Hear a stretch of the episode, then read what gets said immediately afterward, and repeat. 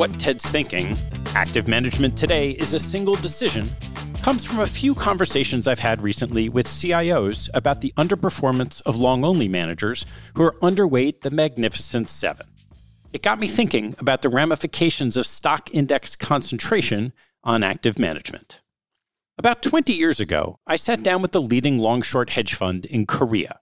The portfolio manager spent 40 minutes offering an articulate bull case for Samsung in which he held a 20% long position. When he finished his impassioned presentation, I responded with a single question That sounds great, but why are you net short Samsung? The manager had a long book comprised of individual stocks and a short book comprised of Kospi index options and futures. Samsung comprised 40% of the Kospi index. His fund was 100% long and 60% short, so, despite the seemingly large 20% long position, he effectively had a 24% short position through the index and was 4% net short his favorite stock. The concentration of the Kospi index was wreaking havoc on his bottom up stock approach to security selection and position sizing. Since the GFC, the underperformance of active managers has been a repeated refrain. Index funds have been the beneficiaries, with Vanguard leading the pack and overseeing $7 trillion in assets. The flow of funds to indexes has also been the correct market call. The S&P 500 compounded at 12.2% for the last 5 years and 13.8% over the last 14, far surpassing most markets around the world and its long-term returns of 10.9% over the last 50 years. The driver of this soaring index performance has been the Magnificent 7 these technology enabled businesses emerged as the winners of the internet, capturing the lion's share of all the economics created from the technological revolution. Their business success translated into stock performance as well. In an extreme example, in the first half of 2023, the Mag 7 comprised 95% of the performance of the S&P 500 and 70% of MSCI ACWI.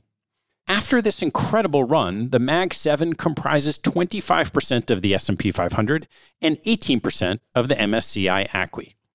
To put the dominance in perspective, the market cap of Apple today is larger than that of the entire Russell 2000 index, and the Mag 7 weighting in the Nasdaq is so high at 51% that the index had to rebalance away from the stocks. The S&P 500 and MSCI ACWI have experienced similar concentrations in the past, but never has the concentration been in the hands of stocks with roughly the same risk factors. In this case, large cap, high beta, growth, and technology. As a result, active management today comes down to a single decision. How much do you own of the MAG 7? Many managers have a large position in one or more of the gang, but few have 25% of their portfolio invested. All the work of active managers that goes into creating an investment philosophy, searching for uncovered gems, conducting deep fundamental research, exercising sound decision making, and constructing rigorous portfolios is dwarfed at the end of the day by a single decision.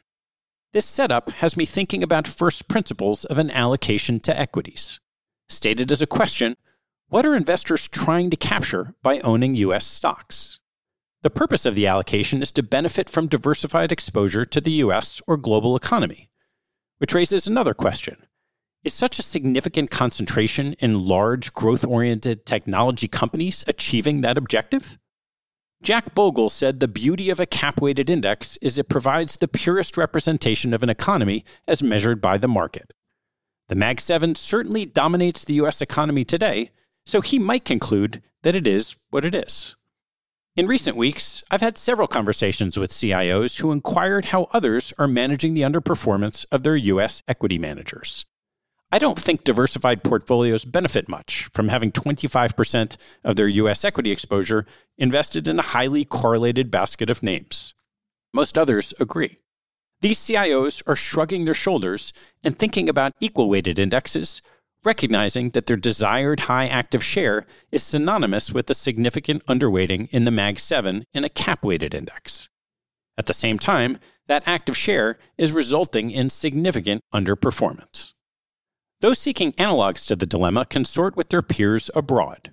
Raf Arndt from Australia Future Fund and Tom Joy from Church Commissioners Pension Fund in the UK both shared on the Capital Allocators podcast that the biggest driver of their returns each year is the decision of how much to hedge their home currency, as their global assets have lots of US dollar and euro exposure, but their liabilities are denominated in the Aussie dollar and pound, respectively. They know they can't get this right all the time, but recognize that it still has the biggest impact on their results. Active management in the US today is the same. The winners will make the right call on their allocation to the Mag 7, and that's about it. The entire investment process and the typical importance of behavioral, analytical, information, or technical edge will be swamped by that one decision when assessing returns for the foreseeable future. Few profess to have an edge on these types of decisions. Rather than diving in to develop a false sense of security, the lessons from peers abroad and stock pickers in emerging markets with concentrated indexes is one of communication. It's less about what to do and more about how to educate your constituents on the choices at hand and expected outcomes to come. Proper communication is necessary because the one decision will in fact determine relative performance in equities. It's a very different dynamic than any I remember in this country, but it's the same one that the manager in Korea faced 20 years ago.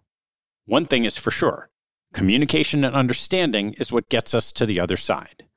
The naivete that led that Korean manager to get net short his favorite name was not a good look, irrespective of what happened with Samsung stock. Thanks for listening to the show. If you like what you heard, hop on our website at capitalallocators.com where you can access past shows, join our mailing list, and sign up for premium content. Have a good one, and see you next time.